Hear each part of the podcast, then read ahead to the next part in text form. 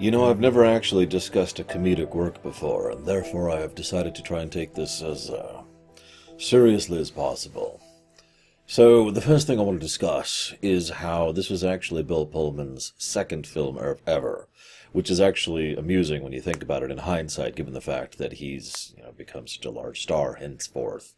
They actually hired him specifically because they wanted a nobody who was just starting his career, and it has been argued that this helped to start his career. Although this film, as with many others I have covered recently, did not actually sell well at the box office, although it has since received a fairly large amount of praise, especially since parody films like this have started to become a lot more of the norm.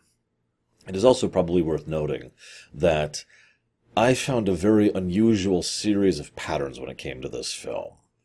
See, if you were to ask me which my favorite Mel Brooks film is, especially after rewatch, I would say this one without hesitation or question.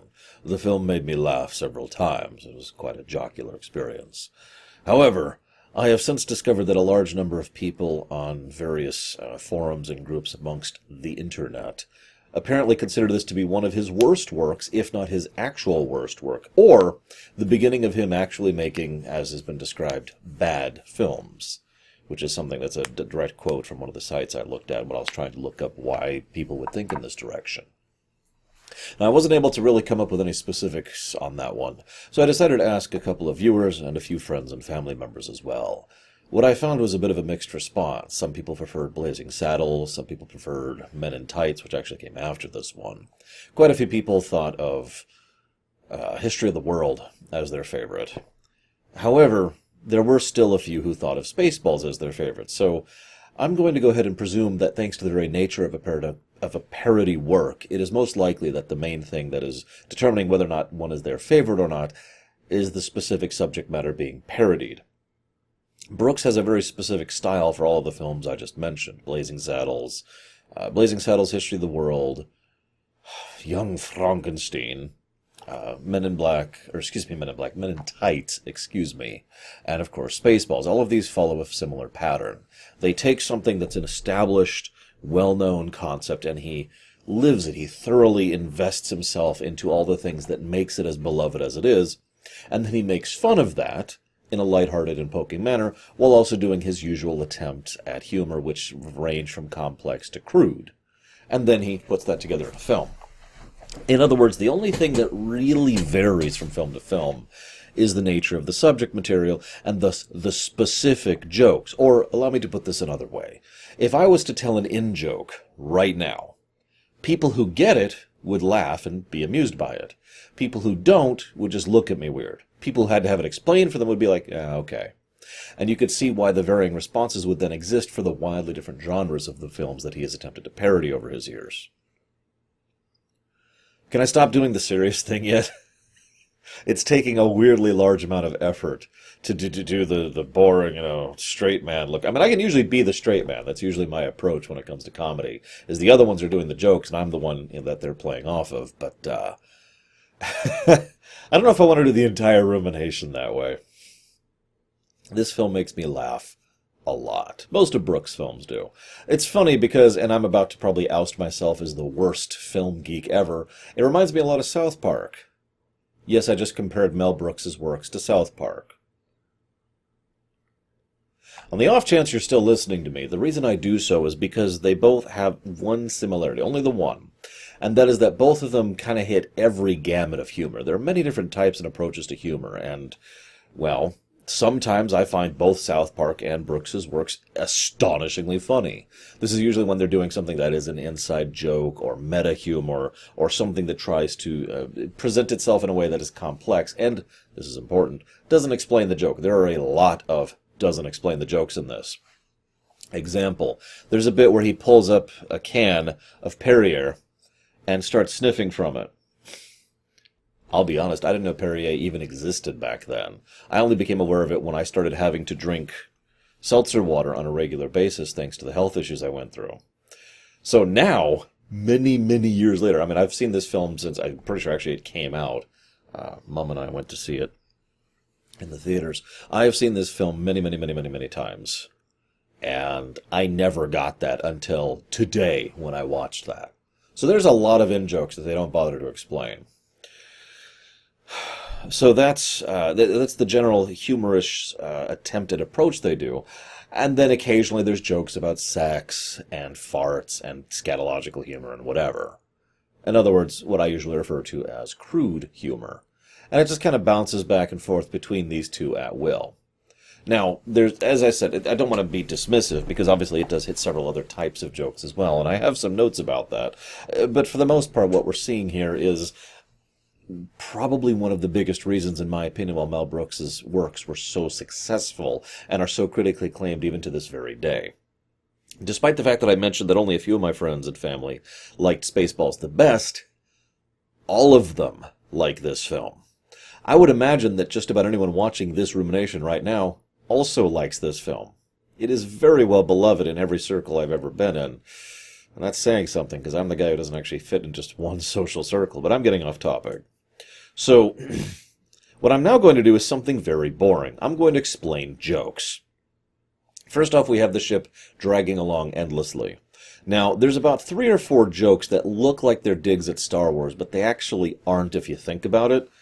They obviously let me say, say that more accurately. They're not jokes at Star Wars' expense specifically. They're jokes at science fiction, which by natural byproduct makes them also target Star Wars. For example, the really big ship. Some of you may or may not be aware of this. I myself have complained about this concept in more serious science fiction works many times, but science fiction has this weird obsession with having bigger and bigger ships for the bad guys. That's how you know they're the bad guy. It's visual shorthand. The good guy, they have either a light ship or an organic looking ship or it's small. The bad guy, big ship. Probably dangerous looking, deadly, huge. But the size is the big thing. Science fiction has been doing this for decades. So the first thing we see is this really long ship. We also see that even the orchestra is getting bored. Because what you have happen, and you know, again, forgive me, I'm basically just explaining the jokes here. But what you have happen is the ship starts to go and there's the musical beat. And it's a nice, decent beat of music. I, beat is the wrong term, but you know, it's, it's a sequence of music. And then the music just stops. And you can just picture the orchestra going, are, are we, are we on the next scene? Okay, keep going, keep going. Okay. Dun, dun, dun, dun. And then they do the second beat, and then they stop, and the ship's still going, and they're like, okay, dun. And then the third part of the music starts in because it's just taken so long. This, of course, uh, leads to Dark Helmet. Now, Darth Vader reference. We're walking, we're walking. But again, I hate to point this out, Darth Vader himself was mostly inspired by how a lot of villains were portrayed when it came to science fiction.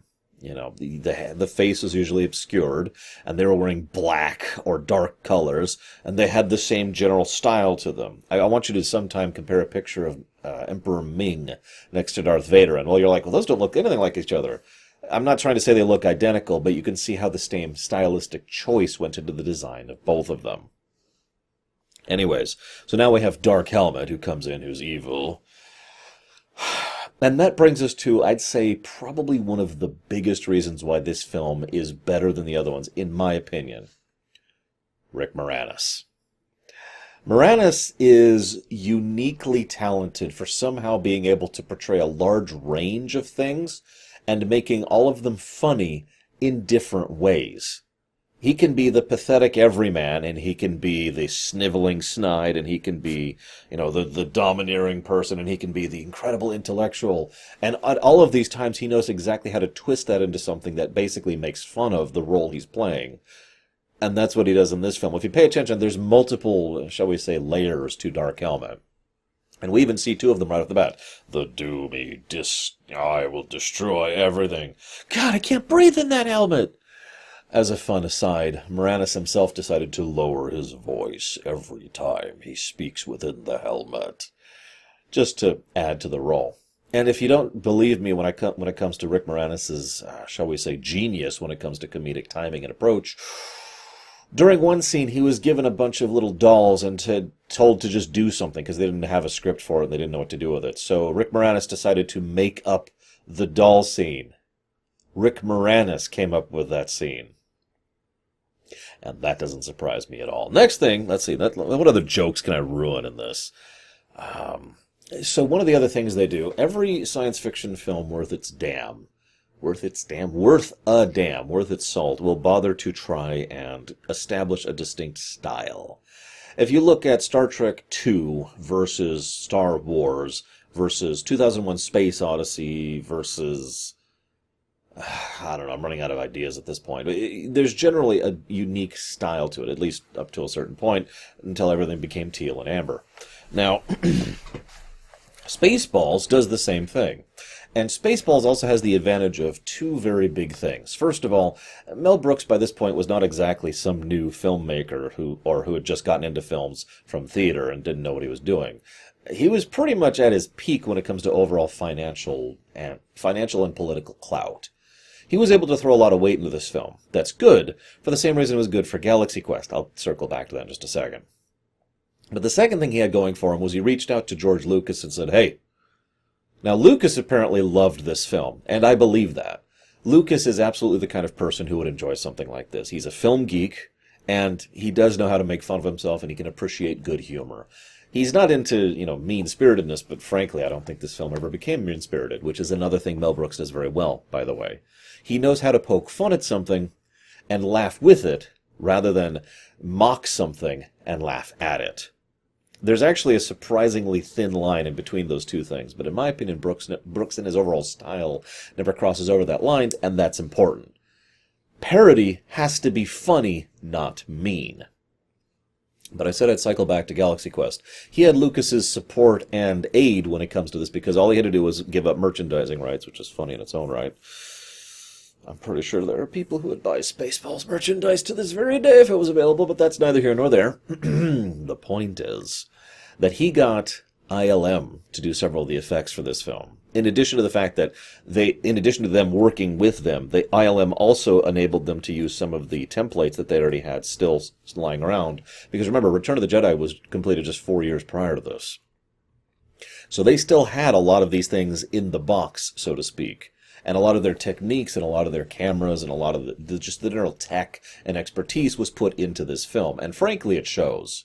While this film doesn't look as good as Return of the Jedi visually in terms of its special effects, you can see a lot of the similar styles, which is, I mean, let's be honest, ILM is still doing business with films to this very day, so that's not exactly all that surprising. But what this meant is between the support of ILM and the support, the political sway he had. I mean, he got John Goodman, for God's sakes, who at the time was a giant in film, in the film industry. Um, he had financial support, he had political support, he had the expertise, he had good actors.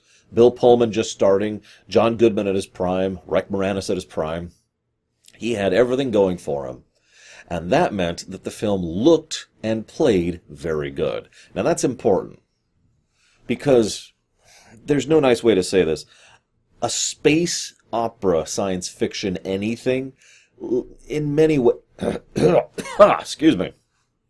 that wasn't that wasn't intentional. Mm.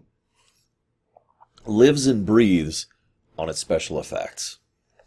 Oh, don't mistake me. You need good characters and good storytelling, but if you have a great story and great characters and a great script and just crap special effects, well, you kind of expect it from a science fiction film, or more accurately, a space opera science fiction film. It is more only more recently, and I mean within the last decade, that we've started to see science fiction films that have actually tried to breach the no special effects problem and have only had middling success.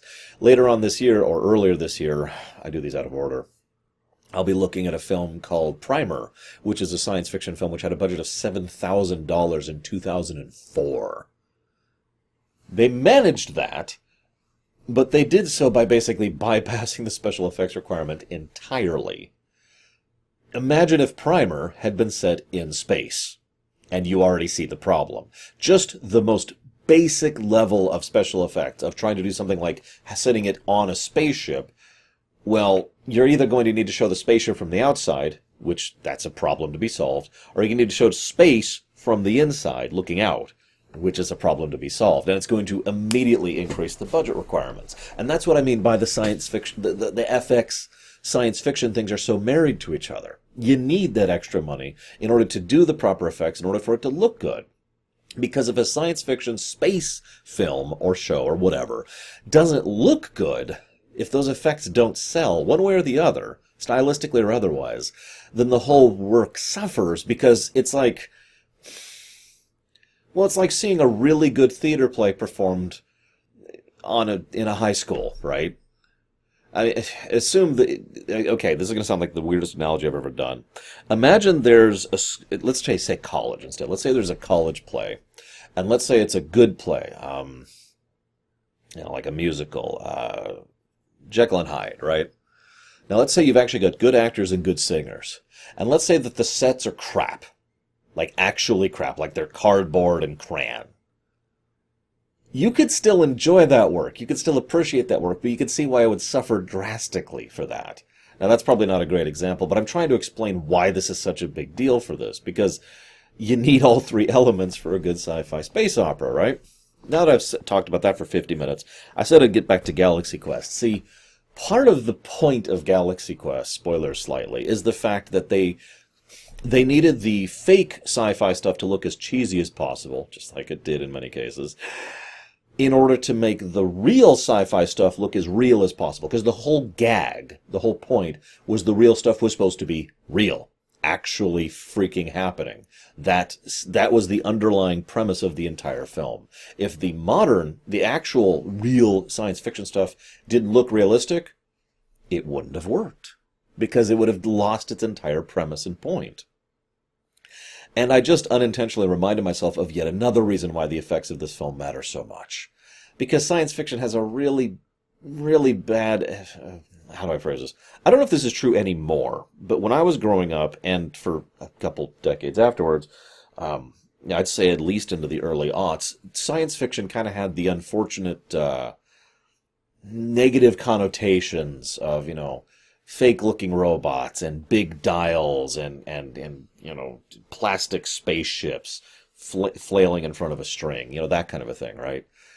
And I mean, there's a reason it has that reputation. It's because most sci-fi for a very long time was that because they didn't have the money or the re- or the effects or the technology to bake into making these things work, and most of the people hadn't even understood the the the connection between space sci-fi and special effects that I just spent way too long describing. You're probably wondering why I'm spending so much time on this. This is a comedy film. What do you want me to talk about? I was so flabbergasted when I saw this on the list. I'm like, I don't know what to say about that. Ugh. Do they want me to just go through and, and, and repeat the jokes? Oh, this one was funny, and then this one was funny.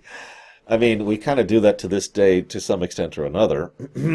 Perrier, right? Uh, do I? Do they want me to explain the jokes? You know, one of the biggest uh, rules not to do when it comes to comedy.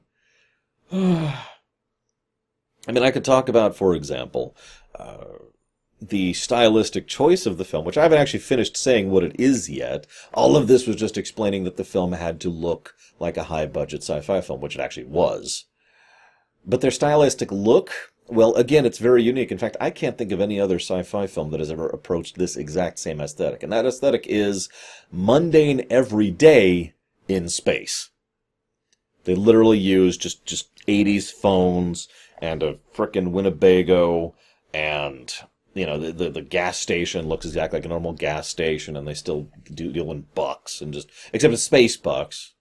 Everything about the aesthetic is designed to look as though you were just to magically change the modern day of the time, mid 80s, or actually, I guess mid late 80s, whatever, 80s into suddenly existing in space. And they stuck to that aesthetic as a deliberate stylistic choice consistently, which makes it look fairly unique even to this day. So, that worked out. I should mention that the first time I ever saw this film, I saw the censored version. And I didn't even know that was a thing. Uh, back when, uh, you know, local networks, which do those even exist anymore?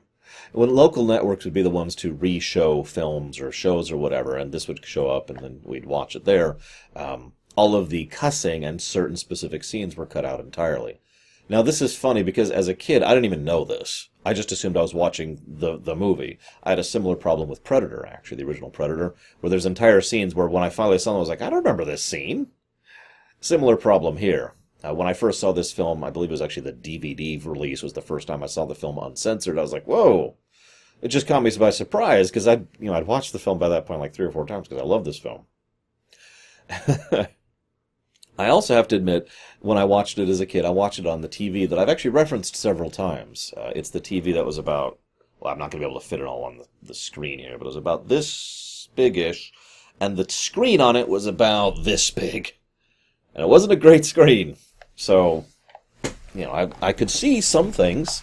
We had that TV for a long time, too, up until, I want to say high school, when we first replaced it with another TV, which also wasn't great. But anyways... Point being, there's a lot of jokes and gags I never saw until I saw this on a much larger screen. Because, well, I wasn't old enough to get it when I watched it in the theaters, and that was just the one time originally, and every time after that I was watching on this really tiny screen, so can see how there were issues. Now, uh, I'm trying to think what else to talk about here. Uh,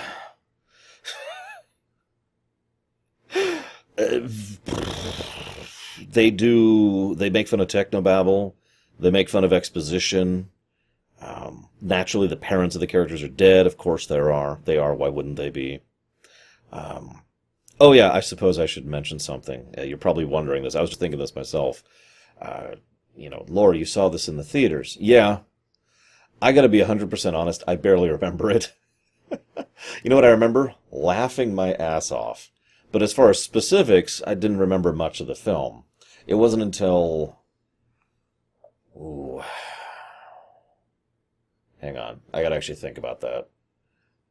That was. Mm, so would have been 95, 94, 93, 92. It was about 91 ish. Somewhere around the year 1991 was when we uh, started actually having uh, regular access to local television that actually did the stuff that I was mentioning earlier. And that was also, by that point, we had a VCR. I've referenced this over in the TNG ruminations. So with access to a VCR, I was like, aha! And we could record the thing, and that was the censored version. And that was the one I watched like five or six times because I thought it was hysterical. So that's the one that kind of stuck in my memory. Anyways, What the heck was next? Uh, Lightspeed, of course. Camera bump. They do meta humor all over the place.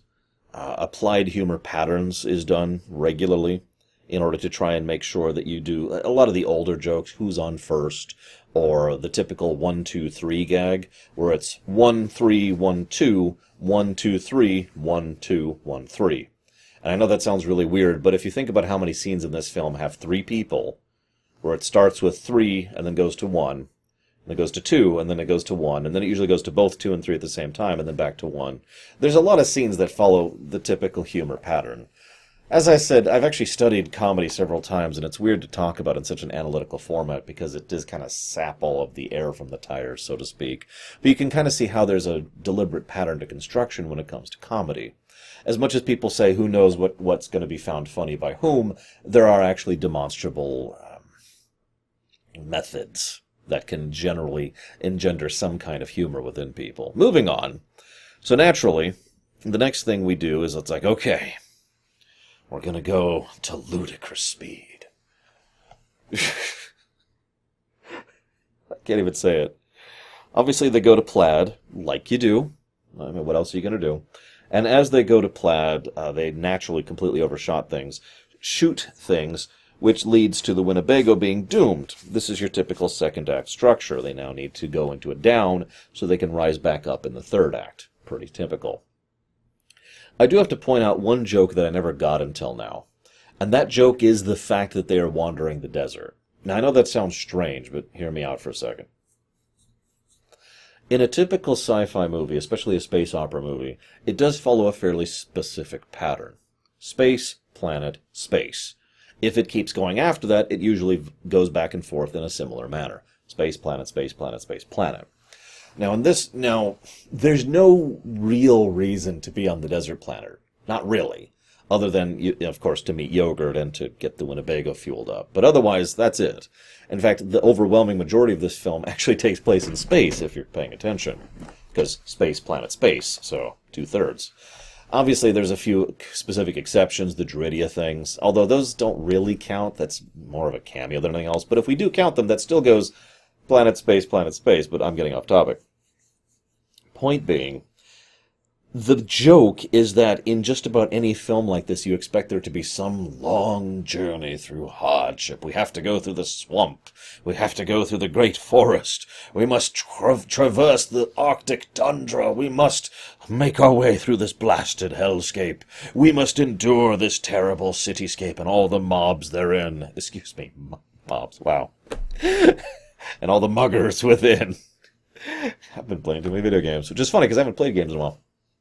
And of course, we must we must pass the desert. The joke is the very fact that they're doing this at all. Because if you think about it from an in-character spe- perspective, it makes absolutely no sense whatsoever. Where are they going?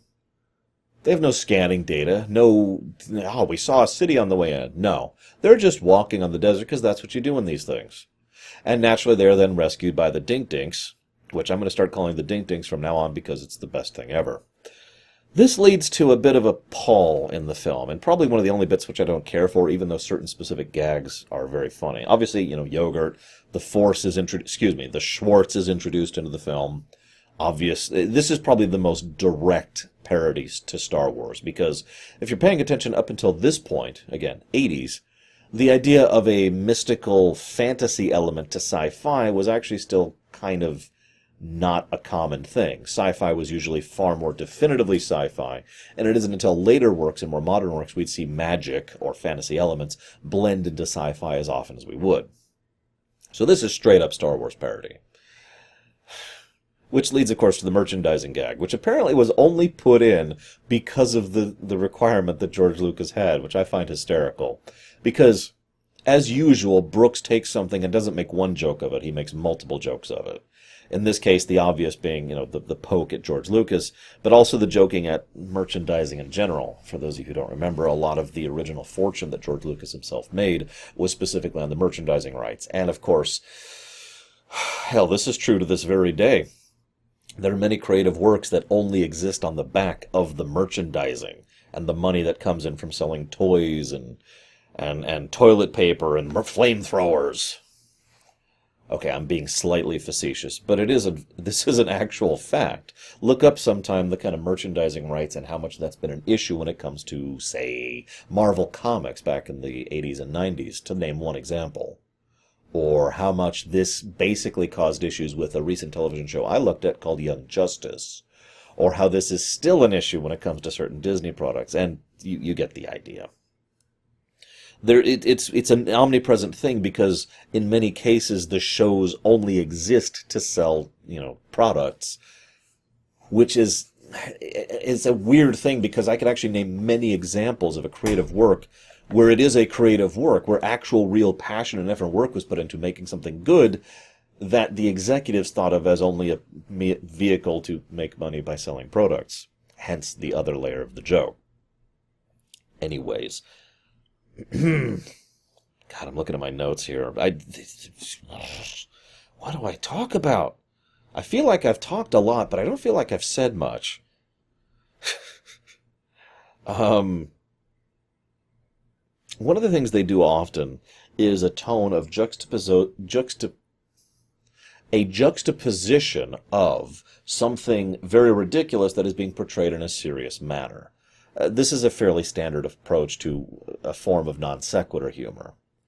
The perfect example of this is when they come up with the combination lock. One, one, one, two, two, two, three, three, three. And the whole scene is framed and shot and voice acted, as well as acted, as if it's this big, serious, dramatic scene. I will give you the secrets to my home, you bastard. But the they're getting the combination to the, the air, which is let's not even get into the physics of that, and it's one, two, three, four, five. You can see what I mean by the serious being juxtaposed with that's that juxtaposed. And there was a verb form of that with the the, the the the comical, the ridiculous. Also, I don't think I ever noticed before that the doctor's caddy the, the guy holding his clubs, is there in the room at the very beginning of that scene. He's there from the beginning. So he was probably brought. Fr- so that's another joke that's just in the background there. He was brought from the golf course and is now leaving to the golf course because that's all doctors do, right? It's go golfing and then perform surgeries. No comments. I mean, I mean, no comments, right? I, I have no comment on that. They also do something else they uh, in this film, and this is something that is a virtue of the kind of political sway that uh, Brooks had at this point in his career. He brings in John Hurt, who is John Hurt, and has him basically reenact the alien scene in order to try and add some gravitas to that. Fun fact I didn't see Alien until after I saw Spaceballs. This is actually true. There's actually a lot of jokes I didn't get until I was older when it comes to Spaceballs. Like, what does it mean, good helmet? I don't. But that one was a biggie one for me because I had seen that scene and it didn't really bother me all that much. It was a little gross, but whatever. Years later, I finally saw Alien for the first time, and I thought I was actually prepared for the scene where the chestburster burst out of John Hurt. I was not. Holy crap. That got me. And what's funny is I think it probably got me worse than a normal person because I was so like, oh, I got this. Now I know what's I know what's coming. No, I didn't. Oh, I was so unprepared. They also bring in Michael York. That was a funny choice to me. He plays one of the uh, gorillas, monkeys, right at the end. And of course, you have to have references. We've got to have refer- referential humor. Duh. They literally name drop Star Trek, Star Wars, um, Planet of the Apes, you know, quite a few things like that. They also have only one real musical number in the whole film, and it's basically for the climax, which I find funny, because if you listen to the lyrics, it's actually kind of messed up. Because what you got is what we need, and what we do is not the. I don't remember, but it's, it's just, it's kind of messed up. Anyways. You'll notice I'm just kind of skipping through large sections of the film, because again, I don't have a lot to specifically say. I can't. I'm, I'm not going to just sit here and explain the jokes for you. I'm not going to diagnose exactly what attempts and styles of humor he uses. I could, as I said, I've studied humor, but I've actually already covered most of the major broad strokes. He uses crude humor.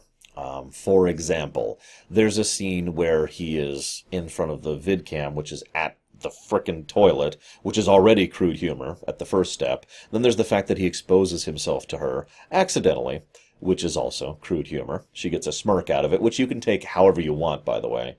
Either he's big or he's small or she's humiliating her boss or however you want to think of that. So, crude humor. Uh, admittedly, the crude humor is way toned down in Spaceballs compared to most of his other works. In fact, I had issues when I when it came to Blazing Saddles because I saw Blazing Saddles after I saw Spaceballs, and I was just like, "Whoa!" Moving on. So that's crude humor. We have obviously referential humor. I've already given an example of that. Planet of the Apes, boom, done. We have understanding the work humor. That only works if you take the existing work and understand why it works and then apply it in a different way. True parody humor only works and only only really clicks if it comes from a true love for the genre, which usually comes from a tr- with a true understanding for the genre.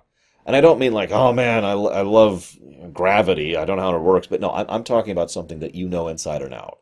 And this is one of Brooks's hallmarks and why he is so good at parody works. And you'll notice he hasn't hit any one genre more than once with the works I just mentioned, all the films I just mentioned. So his understanding of it is, is essential in order to actually be able to diagnose it, dissect it, and then reconstruct it in a way that works. A very simple example of this there's a very common thing in science fiction where, uh, you know what, let's just go with the obvious one. The ship, right at the beginning, the big ship. There you go. Very simple example of that type of humor. Obviously, he is also very big on meta humor. Now, there's a lot of examples of meta humor in this film, but actually, my favorite is the one I haven't talked about yet, because this is now. What we're seeing now is now, sir.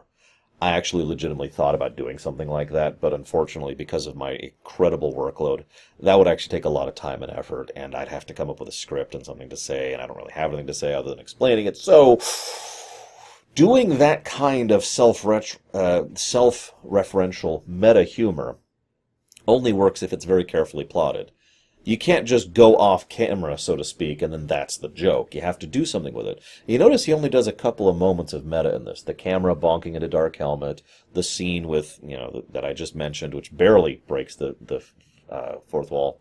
Him turning off the camera, turning off the movie, excuse me, when he's trying to turn off the thing. Um, during the lightsaber fight, one of them accidentally kills one of the cameramen, you know, just, just stuff like that. Not a lot of examples of it. But that I want to cut back to that now is now scene really quick because one of the other things it does very cleverly is if you're paying attention, they only actually show footage from the film in the film for brief snippets, and it's already stuff that well, it looks like uh, oh, I forget what the term is for that, but you know, initial draft of footage, which makes sense because obviously they are making the film, and what they probably did if they were smart was they made the film out of order, so they'd already filmed the other stuff in order to be able to show it on the TV. But I point that out because all the other footage with all the sped up thing, which is something that would be far more difficult to do, is done when the camera's zoomed in just on the TV. So we don't actually see in the film that happening. Now that's relevant because that means that they could do that at any time. They could have done those scenes dead last. They've finished all the editing and, and processing for the entire rest of the film, except for those scenes, and then they could po- process those and throw them up on a TV and throw a camera at the TV with the lighting set up for the necessary minutes, and then splice that into the film and done. It's a very, very smart way of doing it. But the other reason this works is obviously it's not just a parody on the meta sense, but the fact that at this point in time, historically speaking, films were starting to come out in the home video, well, first of all, at all, which was kind of a new idea. But second of all, the, the process, people have been trying to speed up the process to make it so that films would come out from theater to uh, home in a much faster format than they had been doing. And that process kept being sped up and sped up until basically where we are now, where they could come out with a film in DVD the next week after a film hits theaters if they want to which they usually don't because they want to get as much theater money as they can. It's so in other words, they release it whenever they you know, choose to rather than whenever they can, which is not how it used to work. So there's that joke, and then there's the obvious meta joke. It is also, in addition to that, a complex joke, which is another type of humor he uses. Complex humor is probably the hardest to explain, but it boils down to requiring the viewer to be paying attention in order to get it. They have to be paying attention and they have to actually be processing what's happening. Because the joke is not something that is overt or obvious, it's something that's more complex and layered. then, just as a final gag, pretty much every film, except for the Rockies, of course, that is shown there is one of Brooks's other films, or at least a, a, mock up of it. So, these are the types of humor. I, have probably missed a few. Uh, let's see, there's parody, there's reference, there's crude, there's complex, there's meta. I suppose there's also slapstick. I didn't actually mention that one. Slapstick kind of des- deserves its own category, even though it can fit in other categories. What's funny is most of the instances of slapstick in this film were actually unintentional. The most obvious example of that is when uh, Goodman, you know, Barf, it is Goodman, right? I'm not saying the wrong name. I'm probably saying the wrong name. I'm going to feel really stupid later. I'm not going to look it up. It doesn't matter. The guy playing Barf goes to st- sit up and he still had his seatbelt buckled in. He says, "Oh, oh, that's gonna, that's gonna leave a mark." That was off script. He actually, the actor, who will never be mentioned again by name, actually forgot to unbuckle his seatbelt, so that really did hurt. There you go, slapstick humor. Bam. I think that's about everything. I don't know what else to say about this film. This film made me laugh hard, even now. I've seen this film at least a dozen times, probably more, and it still makes me laugh. I encourage you to go watch it again, just for the hell of it. I hope you've enjoyed what little I have to say about this one, guys. This one threw me for a loop, I'll admit it. I'll see you next time.